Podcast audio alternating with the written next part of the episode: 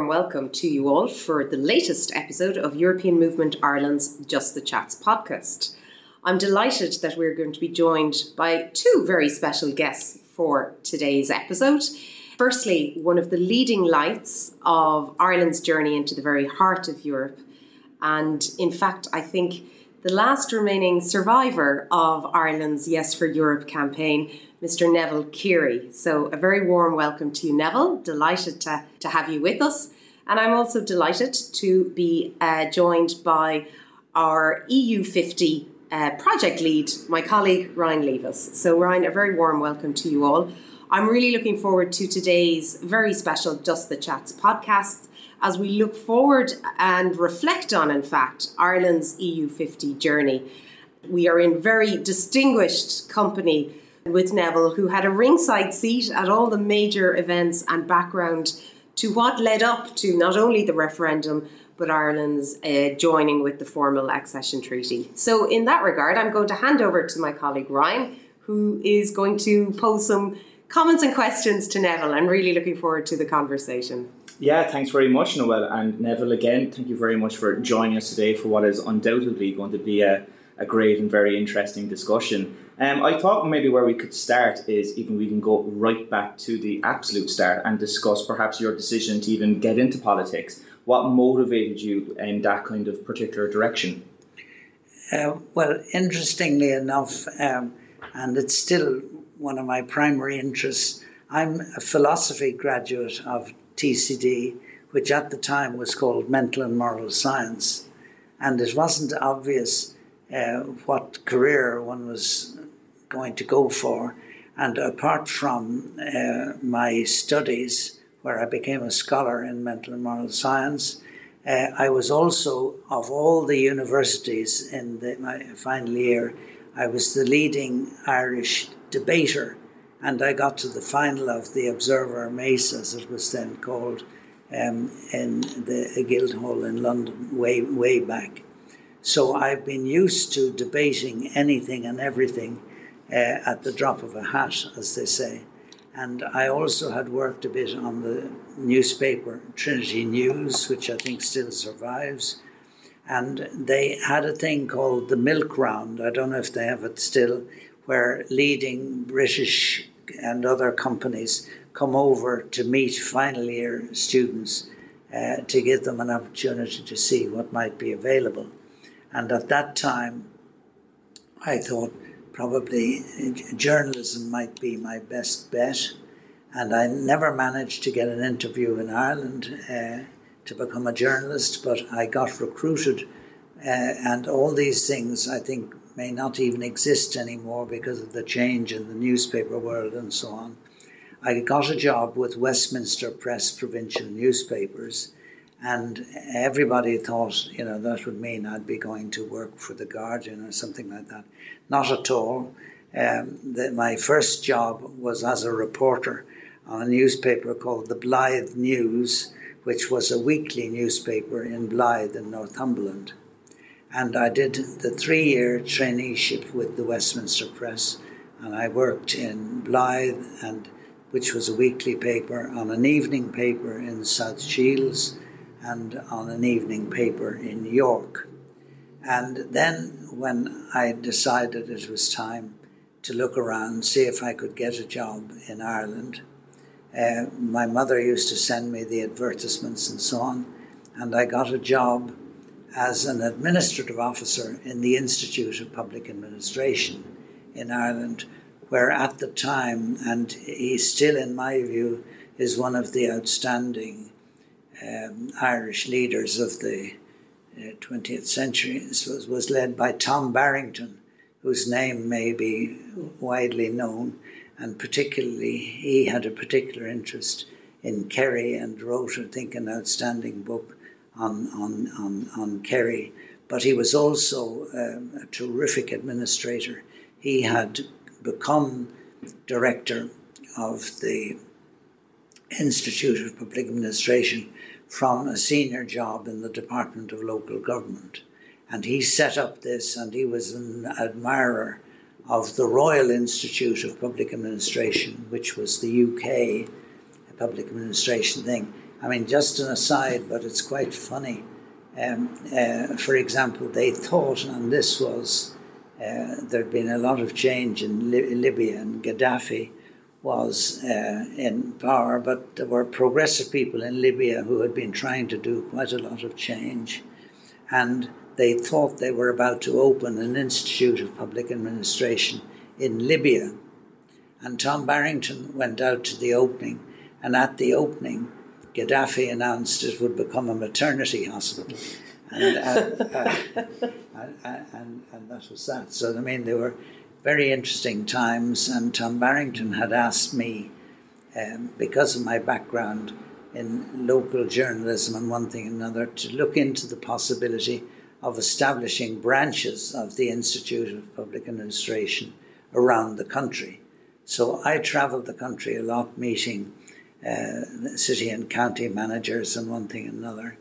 And un- unfortunately, I came to the conclusion that there was no way I could deliver on this, that I couldn't find people who I really felt were interested enough and would be strong enough to support branches of the Institute. So, after quite a short time, I left the Institute. Now, among the things, again, I don't know if these things happen now, but what I felt was one of my big contributions at the time. I'm not sure how many other people it helped, but it helped me a lot. Was I set up a program of evening lectures uh, for members of the Institute. At the time, it was held in the premises of the SRI, which then became, I think, the Health Institute or something on Baggot Street in the evenings. And the three things I remember really well was I brought in the head of IBM Ireland to talk about the likely impact of computerization on public administration. I brought in um, uh, uh, White was his name, I think, the director of the National Gallery, to talk about what the public service could do to promote art you know, buying more pictures and one thing and another. And what was the third one? There was a, a, a, a third one. Yes, there was art, computing, and um, I forget the third one for the minute. Uh, but that meant that when I went on to work later on myself, I had had a good primary introduction mm. to uh, computing and um, to the likely impact of what public administration could do for art and so on. And uh, oh, yes, uh, and I think I brought in a top economist as well to talk about the likely economic future. So even if I didn't succeed in educating many people, I educated myself. and it, it, it, it, was extremely, uh, extremely valuable. And the things I learned from Tom Barrington, for example, was he told me, and this is true of Europe, true of everything, probably true of yourselves, is you always have to remember that when you make decisions, the consequences may well not be entirely as you expected, and you'll get surprises uh, uh along the way, and you need to be ready all the time for unexpected consequences. And of course, at the moment, we're living through a period of huge unexpected consequences. So small little principal things like that I learned along the way. And the job I got then when I left um, the institute was I joined a chap called Dermot Montgomery, who is, is still alive, who in the careers and appointments office in Trinity. And then I was promoted to be a secretary of an assistant secretary of the college and was in charge of admissions at one stage, and then, oddly enough, of the science and engineering faculties. So I had quite a lot of experience. And you asked, I mean, that's a long ramble, but you asked me about how I got involved in politics. Well, when I came back to Ireland, I spoke to Tom Barrington and I said, Look, I said, uh, I'm thinking of joining Fianna Fáil and I'll also be quite active, I hope, in the Irish Film Society. So I still have a big interest in films, and later on, when I retired, did a degree in film studies in UCD. But I, the reason for my joining Fianna Fáil was when I came back, I saw that Lemass as Taoiseach was really trying to be a reformer and that he needed support. And I said, I'll have a look at the local political party. I was living um, with um, in my mother's house in Dalkey at the time. I would make contact with Fianna Fáil, and sure enough, they followed up my letter, and um, a chap appeared at my doorstep and said I'd be welcome to come to a common meeting and so on. And I got involved that way. And of course, I had a lot of local political experience. On a local paper, you learn how to get on with absolutely everybody. And I had attended lots of party political meetings and local authority meetings in Northumberland, which again was uh, going through a very interesting period because Alf Robens, who became Lord Robens, had been a huge figure in the Labour movement, was the TD for Blyth, and there was all sorts of interesting things happening um, to find his successor and so on. And also, I always remember going to a meeting of the local Labour Party in Blyth, where um, the main speaker, who was probably uh, the, the, the new TD, said that you know there was no way uh, Britain was going to have any interest in Europe and the coal and steel community and so on. So, I mean, I had a bit of mm. uh, background, and I realized when I got into the common in, uh, in Dalkey, where they had very distinguished people ranging from uh, the Colm Condon, who became an Attorney General, I think the late Michael Yeats, for example, was he lived in Dalkey, and as you know, he um, almost became the first Irish president of the European Parliament when he was a member of the European Parliament. And then there were all the ordinary local people um, uh, who, who I, I, I think that's the thing about politics, and it's still one of the differences I think between uh, Fianna Fáil and Fine Gael and people like the late Brian Lenihan, both Brian Lenihan Jr who so died so tragically, and his father, who I knew terribly well. Um, Fianna Fáil people are, the, in many ways, people of small shopkeepers, small businesses, and have a huge amount of ordinary trade union support and so on. So I quickly found that this there's a kind of there are people who recognise each other as Fianna Fáilers in part because of the, people they attract and the people they get to know on the ground in uh, the organization in various ways. So I decided I could make a run for this myself. So I have stood as a candidate unsuccessfully in general elections in Dún Laoghaire-Rathdown. But the huge thing um, is I got elected as what's called constituency delegate, where you're a member of the national executive of the party. And most of the constituency delegates from all the, the constituencies around the country don't come up for the meetings every every uh, I think it's every two weeks. There was a meeting on a Monday evening in Mount Street, and Mount Street, just around the corner from here, became my home for quite a while. And um, I was a huge admirer of the late Tommy Mullins, who was not only the General Secretary of Fianna Fáil, but was leader of the Senate when I ended up in the in the uh, in, in the Senate, and um, there you meet. First of all, it's the Taoiseach the leader of the party who presides, but then you, there are the honorary secretaries, the honorary treasurer, and so on. So that big names like Haughey and Blaney and Hederman and uh, Kevin Boland, I met and got to know all these people and have always had my ups and downs. Uh, uh, and as you know, sometimes Fianna Fáil hasn't been as enthusiastically European uh, as it might. But I mean, to give an example, I've always had an interest And this is the thing that is often overlooked, but is hugely important about Irish accession and membership, is that every country needs a good regional policy. And a, a chap called Buchanan had been brought over from the UK to the, do the first good regional study of Ireland.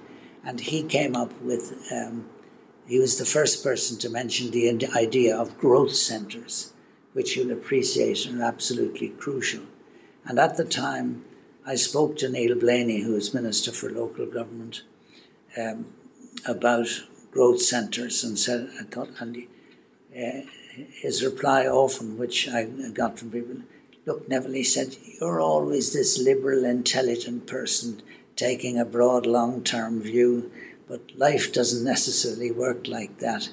And he said, I believe in the watering can policy. And he said the watering can policy, which was that everywhere you tried to get into every town a factory which would mean something to people and employ people and so on. And that was the whole idea. You didn't need any theoretical uh, model. You were trying to get a factory into every town. But the most effective example I ever saw of that was one of the new factory owners created in the first um, um, push at that time. Uh, went to his local bank and said he wanted to be able to pay the weekly salaries of everybody who worked with him in new notes. And he got new notes, and everybody in the area whoever saw it a new note said, This is what it means when you get a factory and a business and so on. And another person, I, perhaps I can switch on further ahead now and men- mention, mention this. Uh, anyway, eventually, as a result, after one general election in 1969, um, Jack Lynch nominated me to the Senate, and I was then uh, work, working in, in Trinity and so on. And that had various consequences. I mean, one of which was I was asked to get involved in the uh, European movement, but I'd already been known in a number of areas, uh, like like um, family planning, anti-apartheid, various things like that. So I was sort of uh, when Jack Lynch spoke to me. Uh, the only instruction I got, he said, Look, Neville, he said, we need people who can speak up in the Senate do your own thing and say whatever you like whenever you feel like it. So, of course, that was grand. later on, when we got to the um, European campaign, uh, I was given the possibility of moving into Fianna Fáil headquarters as a staff person, which I did. For the campaign? For the campaign. Um, and well, it, it, could have been indefinitely because they badly needed a research and information officer, and I did various other other things. I think I was the first person to prepare, prepare briefings for that's non-civil service briefings for the uh, Fianna Fáil Parliamentary Party when new legislation was about to be introduced. Now you couldn't run a campaign for anything without social media and mobile phones. There were no mobile phones in those days. And if in the middle of a campaign about Europe, you absolutely needed a quote from the Minister for Labour, who was Joe Brennan, who was up in Donegal, how the hell did you get a quote? And again, you probably, you're probably not old enough to know. You would ring the local exchange and ask, "How is there any sign of Joe Brennan making a phone call and so on. and you'd be able to run people down uh, through the local uh, telephone exchanges and so on, which is a completely different world to anything people can imagine now.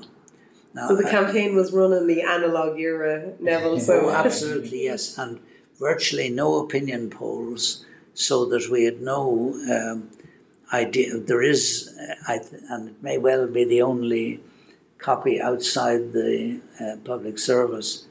Um, I think there is a copy in my papers in Cork of a survey which was done by the Department of Foreign Affairs a bit before any campaign started, which showed that we should make it, but not in any dramatic way. And this all arose, uh, it like get on track again, because Paddy Hillery, who was the Minister for Foreign Affairs, the chief negotiator of Irish accession, was also the director of elections for the campaign by Fianna Fáil. And in Fianna Fáil, the director of elections is a very important uh, person. And he set up um, a committee which he asked me to uh, manage, which would in effect be running the campaign from headquarters. And I know we're now back to regional policy. One of the people, because the terrific little committee, they're all dead, sadly. Noel Mulcahy, I don't know if you remember the late Noel Mulcahy, who became a professor of engineering in Limerick and was in the Irish Management Institute at the time. He was a member and he had worked as an advisor in the Department of Education. And his huge initiative was to start these regional technological institutes. And I remember my last conversation with him before his death. He said he thought the creation of those institutes would be seen as the most effective instrument of regional policy that the country has ever seen. And you'll probably agree with me, I think he was absolutely correct because, as you know, they were tremendously successful in different areas around the country and they're all now combined into new universities and goodness knows what. Technological yeah. universities, yeah, absolutely. Yes. And they've had a huge effect. Well, you see, um, there was myself, there was late Noel Mulcahy, then he brought with him, or she arrived from the Irish Management Institute, a woman called Noreen Slattery. And she eventually and again, you have to remember for Fianna Fáil and parallel with all the, this campaigning um, that was about to happen, there were huge internal problems in Fianna Fáil because Jack Lynch had just sacked Haughey and Blaney um, because of the uh, so-called arms affair, and um, the PDs eventually emerged out of all this, and Noreen Slattery um, eventually left Fianna Fáil and became the first Secretary General, I think I'm right in saying, of the Progressive Democrats. She was an absolutely remarkable person. And when I say I was Secretary of the committee, she was the person really who kept the minutes and kept the thing on the rails. And I was Secretary in the broad responsibility sense. So there was Noel Cahy, Noel Mulcahy, could I ask Neville just um, on that? What was you mentioned Jack Lynch? What was the influence of Jack Lynch? I suppose as a figure and a personality during the referendum. Um, well, was absolutely huge um, because again, we all assume now that there will be a Taoiseach's tour mm. for every election. That was some completely new thing. We were the first people to do a Taoiseach's tour and um, the person uh, uh, who, who organised the Taoiseach's tour was one of Ireland's leading civil engineers, a brilliant fellow called Owen Kenny, who had offices um, on, Kildare, on Kildare Street and so on. And Owen Kenny uh, devised a map so that you could go around the country without going back on your tracks anywhere and visit every crucial spot. So Jack Lynch set off on this Taoiseach's tour. And again, the thing you have to remember about Jack Lynch, which is not, well, it's, it's very political, but it has nothing to do with um, uh, Europe or what have you, is that Lynch, apart from being Taoiseach, you know, he was this huge, popular former sports star in football and hurling and so on. And Paddy Hillery went to on, on one of these visits to a town in the west of Ireland uh, with Jack Lynch, and he came back and I mean I think it's a direct quote. He said to me, "Walking down the main street." Was like walking with Cuchulainn. and, and, you know, so that he was a huge figure in that sense, and of course was the face on the posters and so on. And again, if I shift then, because obviously our committee had to think about things like slogans and all that kind of thing, and um, uh, the um, uh, and, and we did a lot of this, you know, just writing. You probably do this here yourselves, write, or writing down lists of slogans just like that to see what comes out. And um, nothing has changed, Neville. nothing has changed. No, no. And we, we came up because I've often been accused when people here I'm in, in, involved in this stuff. They say, but we were all misled during the campaign. And I said, well, I don't know what you're talking about. I said, because I can tell you the two Fianna Fáil slogans were one was this picture of Jack Lynch saying, Unite with Europe. And that was the late Brian Lenihan, who was Hillery's deputy uh, for the referendum campaign. Uh, and, be, and of course, the genius of it was that it implied that there might be a possibility of joining Europe leading on to United Ireland. And um, um, uh, that, as you know, is still the case, funnily enough. It's still a thing we talk about uh, Europe and the, the future of the island of Ireland. So that was one. Unite with Europe was a great slogan uh, from the late Brian Lenihan. And the other one of which I'm very proud because it was one I came up with was markets in Europe make jobs at home. with, with our arrows, you know, going in yeah, yeah, yeah. two directions. And that, of course, that is still true and has always been true. In terms of Neville, the um, communicating throughout the campaign. Was there a big sense on education that was needed in terms of educating not just even the people, but like even perhaps Fianna Fáil itself about oh, Europe? Oh yes, yeah, yes. I, I, there's a thing I want to. I, I'll come back to if you ask me later on about the professional backup we had as a committee, you know, from outside the the, the party and so on. But um, the answer to that is that when we met um, for the first time, Hillery said to us, Look, uh, we all know the importance of this, and we all know the government have been working on it, planning it, preparing for all kinds of things um, since, particularly since the days of Lemass and all the Whitaker experience, all that kind of thing. So huge preparative work for accession and before the start of the negotiations um, had been uh, had had been done, and um, he said, "Look," he said, "Fianna Fáil, and I think it's probably still true in the small print. I don't know. Is called the Republican Party." He said, "We can't assume that the members of Fianna Fáil outside the government circles, so to speak, will understand the new concept of sovereignty and may think that there'll be a loss of sovereignty here which will cause uh, them problems. So he said, look, we're going to have to begin by educating our own members. Mm. So we ran a huge campaign.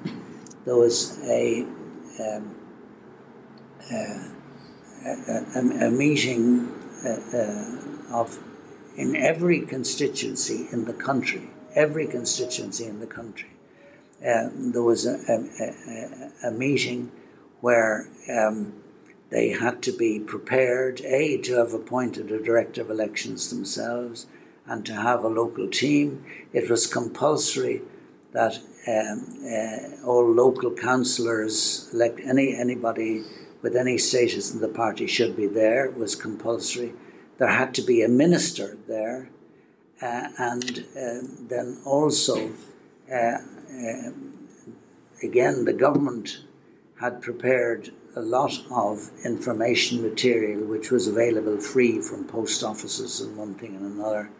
And um, then there was an A4 page when people came into the room. They got on their seat. They got the government li- uh, literature, and they got an A4 page written by me. And the A4 page would say what EC accession means for Carlow Kilkenny or wherever it was. And that was, again, uh, that wasn't, if you like, solely me in the sense that all the doors were opened for me that um, Michael Killeen of the IDA, Tom Walsh of the Agricultural Institute, the civil servants in various departments were all told that if I, I ever got onto them looking for information, I was absolutely to be given this. So uh, these A4 sheets, um, you know, were the real thing. The info nuggets of, Yeah. of their day. Yeah, but I found, you know, because often we were going to debates around the country, and I'd find find myself um, there with, say, Garret Fitzgerald and Justin Keating, and Garret had credibility as a European and an economist, and Justin Keating at the time was running farm programs. He had credibility in the agriculture way, and I often found it extremely difficult because they were bigger names than I was. And Garret um, often, in my view, made claims for the impact on employment and so on that I didn't believe you could fully stand, stand over, you know, on the basis of the briefings I'd had from industry and commerce and the IDA and one thing and another. And then Justin Keating, as you, you probably know, made outrageous claims about the likely cost of accession on the price of ordinary foodstuffs, particularly like tea and so on, you know. Well, it's it's funny. Sorry to interrupt, Neville, but it's actually a good point to mention. Is so in our work at the moment in EMI, going through all the archives um, Yeah. for EU50, we found a pamphlet from 1972 uh, from the Vote No campaign, which is, and I'm going to read it to you, um, because this might further Yeah. on the point that you're saying. So the title of the pamphlet is "The Common Market and You: The Dangers and Difficulties of Membership." So they listed seven things which people are are concerned about at the time. And if I could list them to you, which was one was the loss of our neutrality, two was the loss of sovereignty, three was the grave threat of full membership to employment, four was greatly increasing food prices, five greatly accelerated rural depopulation, six was greatly increased emigration, and seven was the effects of all this on Irish culture. So I suppose my, my question is during the campaign, how did you combat those those points? Well, first of all, there's nothing. There was nothing new there for us in the sense that uh, at all these conventions which were held, um, I often sat at the back of most of them and wrote down the questions that were asked and so on. So we knew exactly was and what I'm looking for. And, uh, if, if I have a picture of it, is that one of the things that we did, which I don't know has been done before or since, for all our canvassers and one thing and another, we produced a little leaflet called At the Door, and it specifically answered all that kind of, of, of point. As you know, we're still debating uh, neutrality and so on. That's, that's still an, an open thing.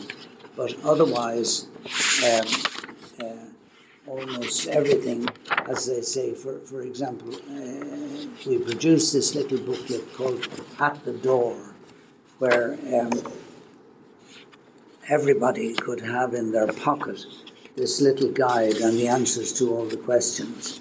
And I'm a person who always believes that the best answer to a question is either yes or no. so that, um, uh, for, for example, um, that um, you know we had in it, for example, will this make abortion more likely?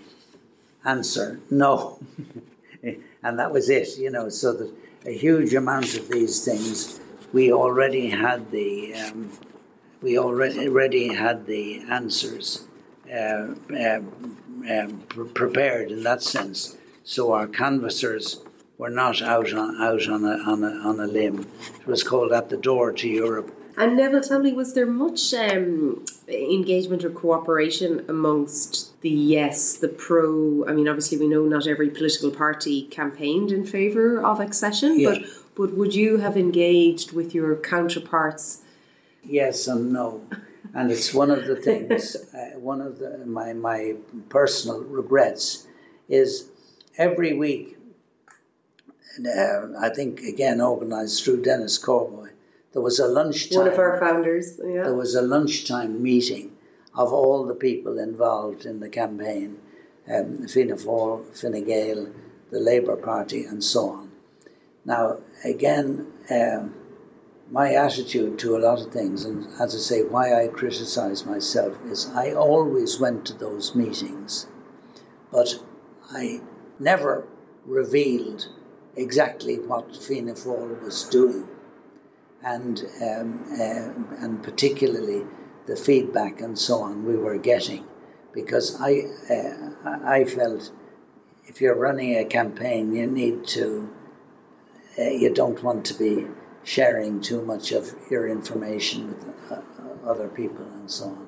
So I personally regret that I didn't say more at those meetings where there was coordination um, going on, you know, which was important and useful. But I, I think, you see, they, the, the, the other parties had no idea of this huge education campaign we had launched in the background. They had no idea of that. And again, and it's a thing I always do, a thing, I don't just sit at headquarters.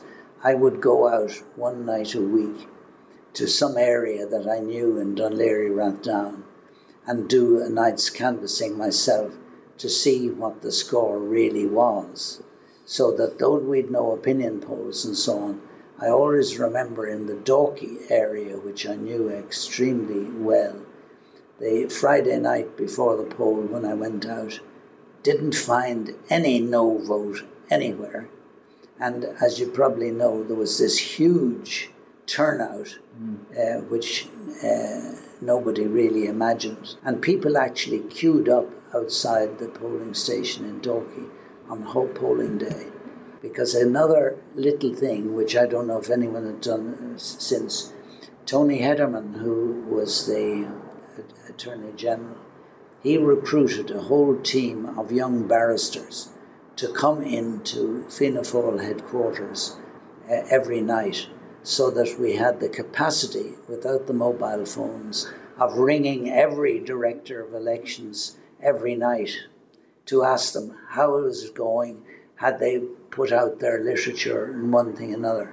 So we had some idea of were people mm. doing the work on the ground and what was the feedback. So did this mean never come the eve of the referendum? Were you confident of the results? Yeah, we were very confident because I went to Hillery and I said, look, we, we need a speech for the day after the result. Do you want me to draft stuff? Uh, and he said, no. He said, I think I'll just go on television and smile. because we were confident enough, or he was confident enough in that sense, that it would work out. You can do none of this kind of thing without having, um, you know, a professional press officer.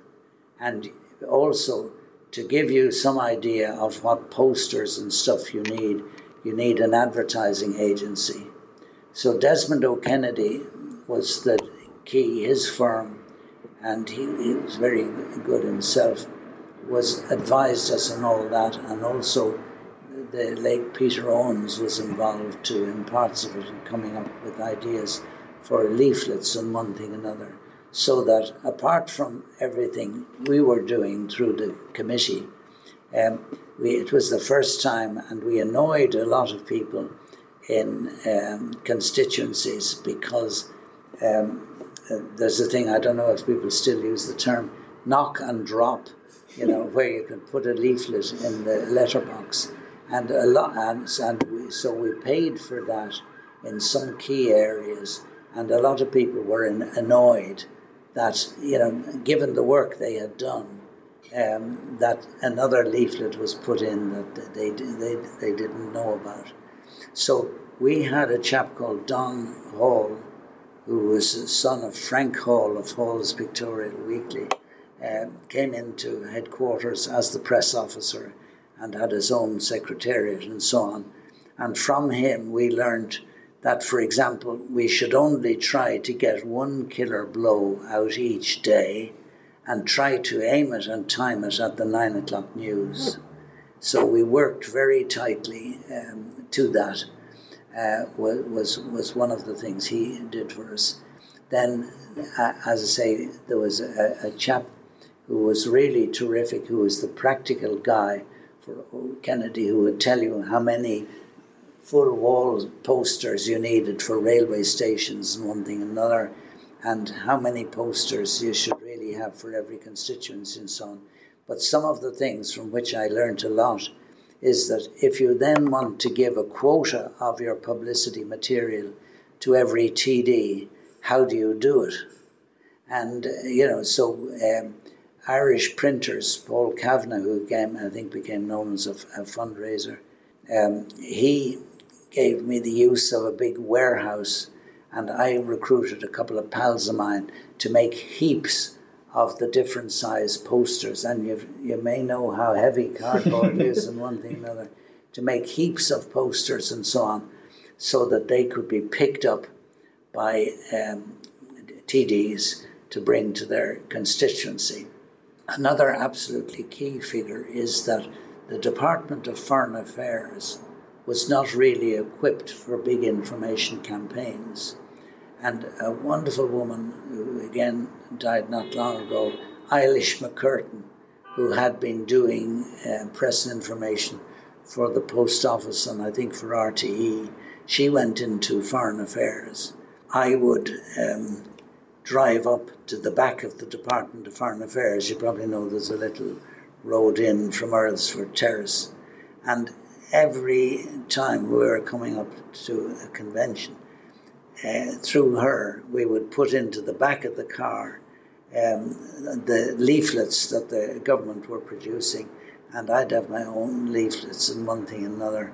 And uh, she also commissioned um, some uh, special cartoon type advertisements, which were used in local a local paper and one thing and another.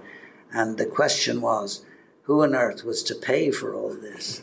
And this is the is the big thing, is the instruction of Hillery and the government was, look, this decision is probably the most important decision Ireland will ever make. and we don't want to be saying the day after, if only this, that, or the other. He said, look, we're throwing the sink at this, and it doesn't matter, you know, how much it costs, it's going to be paid for and hence money was given to the European movement to produce. I'm sure you have some of the little leaflets here and all the rest of it. And money was splashed out absolutely all around the place.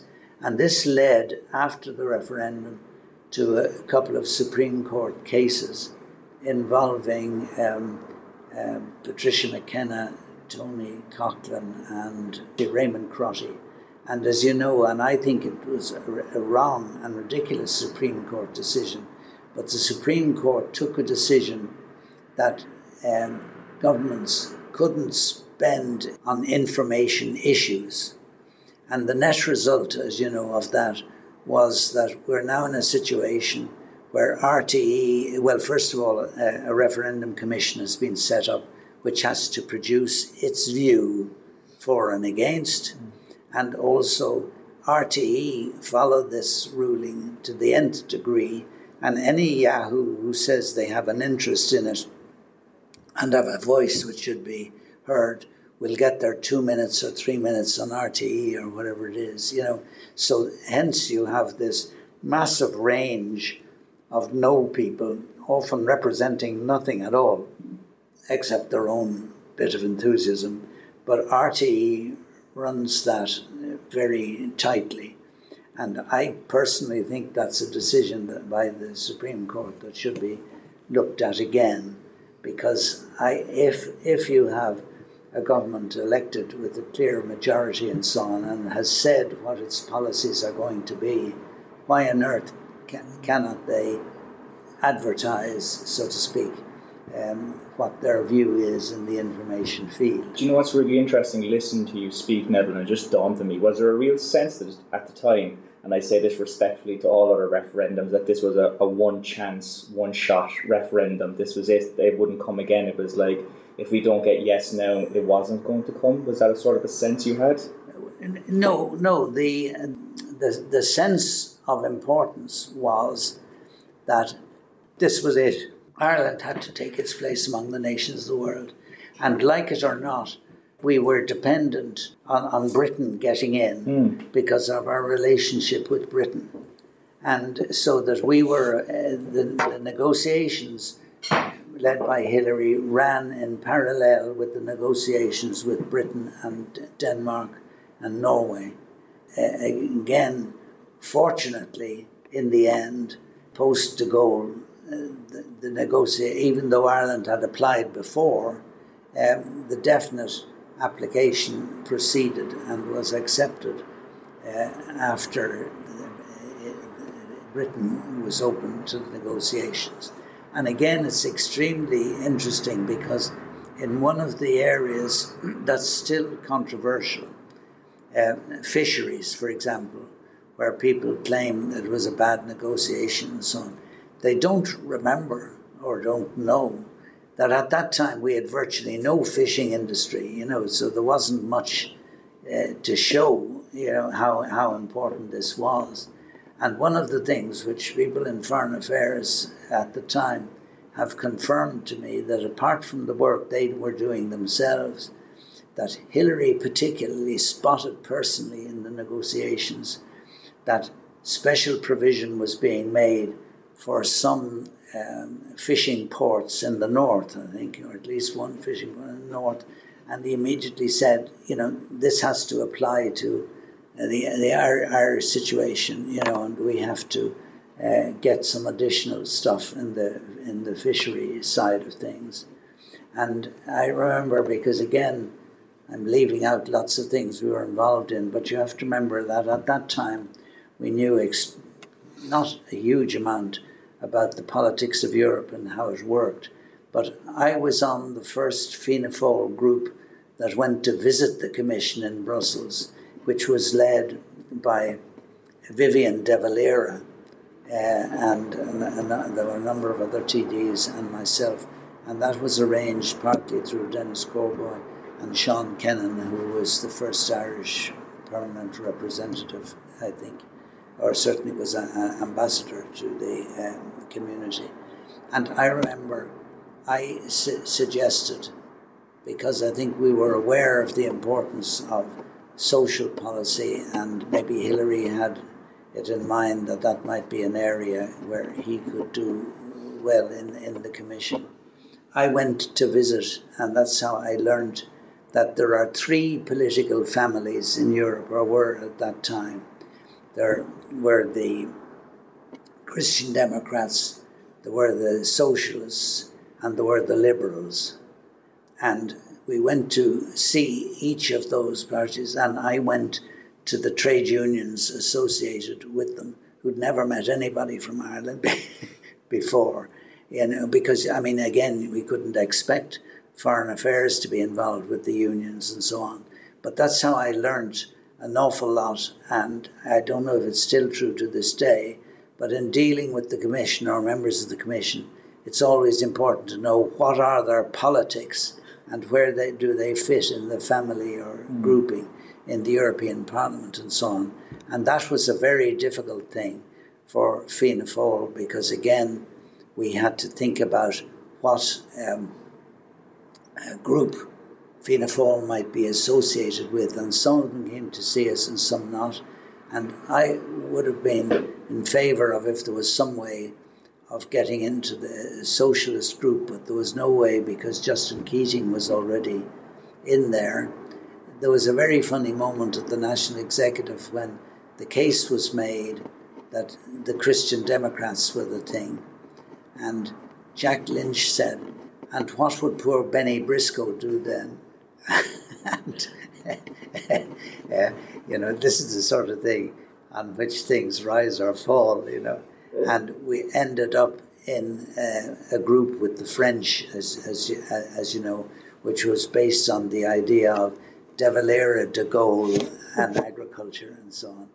and um, uh, you know, by and large, it worked, but it didn't work well, and the French had huge troubles themselves within their own uh, within their own mm-hmm. grouping. If I could, if, if I could bring in Neville then perhaps to, to 10th of May 1972 and even after that point, um, I'd be curious to know what was the mood of the country post yes vote. Was there a sense of elation? Was there a, a notable, tangible reaction? Well, it's said, and I think um, not from me, but um, uh, it's mentioned elsewhere, that there was very little kind of enthusiasm or a note uh, about it and so on. And did I, I talked about even we couldn't have the fireworks yes, and absolutely. another. Yeah. So no, there was no. Uh, no, it was ju- just another day, so to speak. You went more on, matter of a fact response. Mm, yes, yes, yeah. yes. You went on television and you smiled, um, and that that was about it. Um, we had to have conventions in the constituencies of Blaney and Haughey. And Paddy Hillery arranged that Tom Walsh, who was the director of the Agricultural Institute and had a lot of, to do with uh, Blaney when he was Minister for Agriculture, that he would go and preside at the uh, convention in, in Donegal. And he said to me, he said, um, Look, Neville, you know Haughey, would you ever give him a call and ask him what are we going to do about his convention? So I rang Haughey and had a chat with him and told him we were doing these conventions and we needed to have one in Dublin Northeast or whatever it was. Normally, a minister would preside, and he said, "Wouldn't you do it yourself now?" so I went out and I presided at the convention, and you see, we had experts where they were needed, and um, so we had a legal expert there, Eoghan Fitzsimons, to talk about legal aspects of things and he later, as you know, became an attorney general as well. So, um, and also among the experts who weren't were associated with Fianna Fáil, uh, but not so actively involved necessarily, you know, were people like Martin O'Donoghue and um, Michael Woods. He later became a minister, of course, as well. They went, learned their trade, so to speak, in part by going to the conventions and talking as experts about the e- economics or agriculture or what have you. And also, which I thought was interesting, because again, he was a very active European movement person, was that Louis Smith, the professor of economics in um, uh, UCD, and I think a well known uh, uh, Fine Gaeler, but very well thought of in the agricultural world. He spoke at one of our conventions as an expert, you know, so that again, we were doing everything we could to make sure at these conventions that people were getting not just ministers. and Professor Louis Smith actually.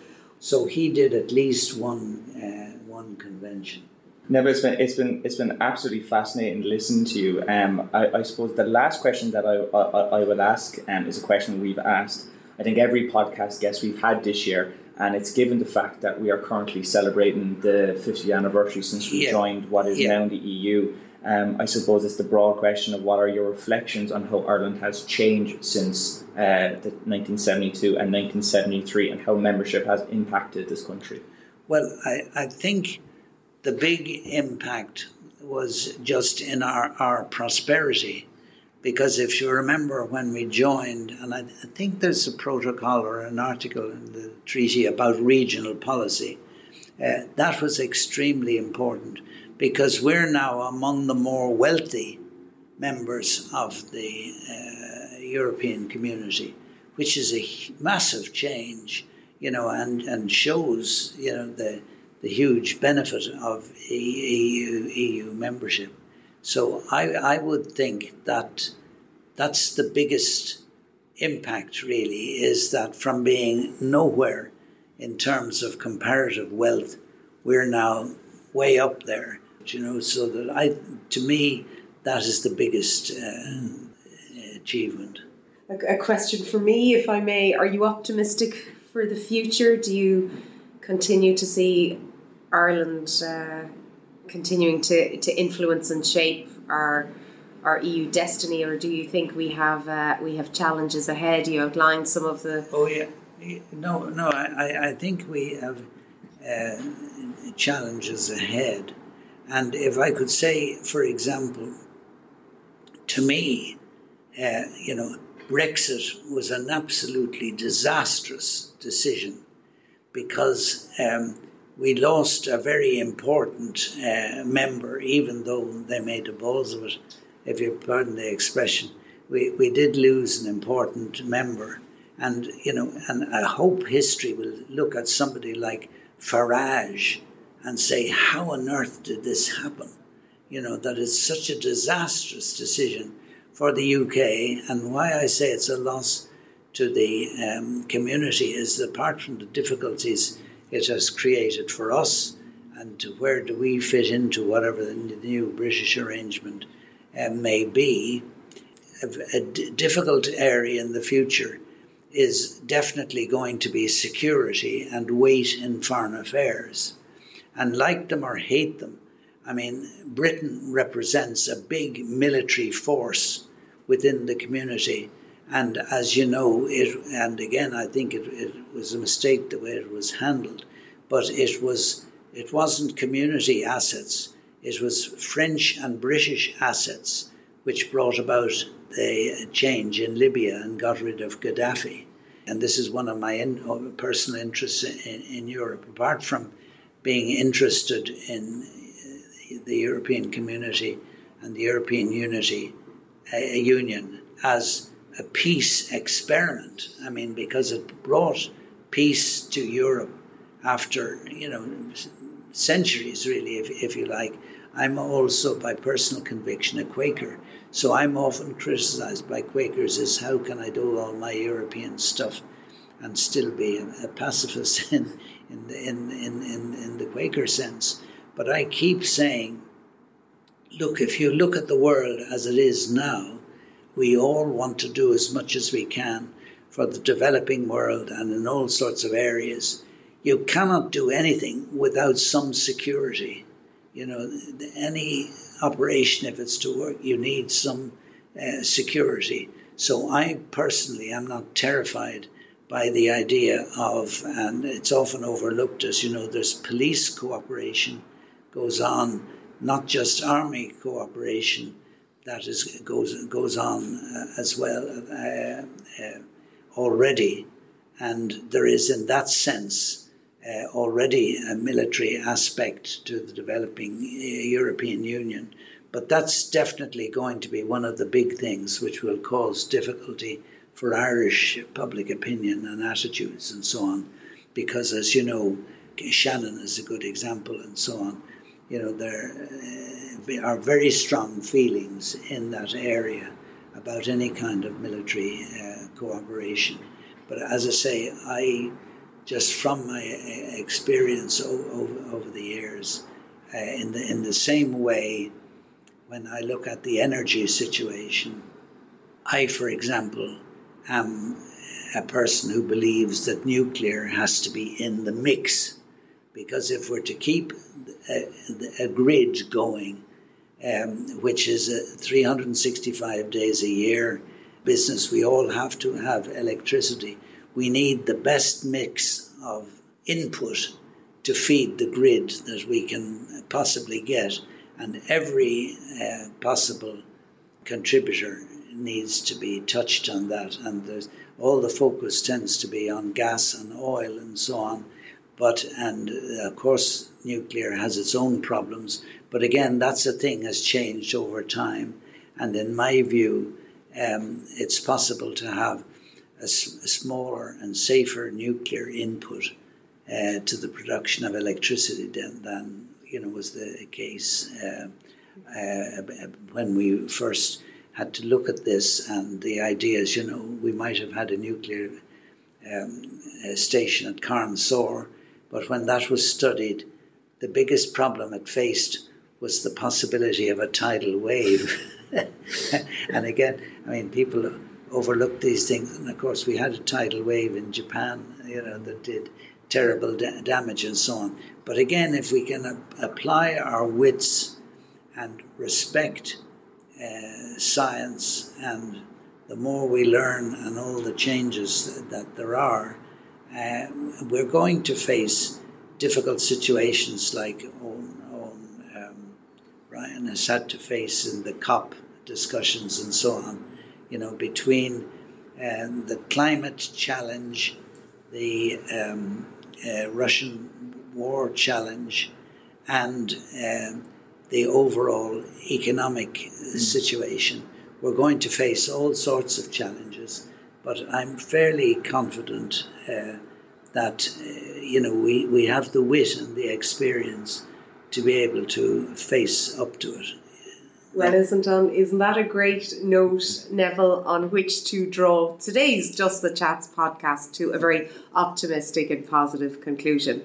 On my own behalf, as Noelle O'Connell, as CEO of European Movement Ireland, my colleague Ryan Levis, and to our very special guest for today's Just the Chat podcast, Mr. Neville Keery. Thank you so much, Neville, for your time. To you, our listeners, make sure to listen back to all our podcasts and watch back on our events on our EMI player. If you're not already, please do follow us across all of our social media platforms. Until the next time, take care, Slán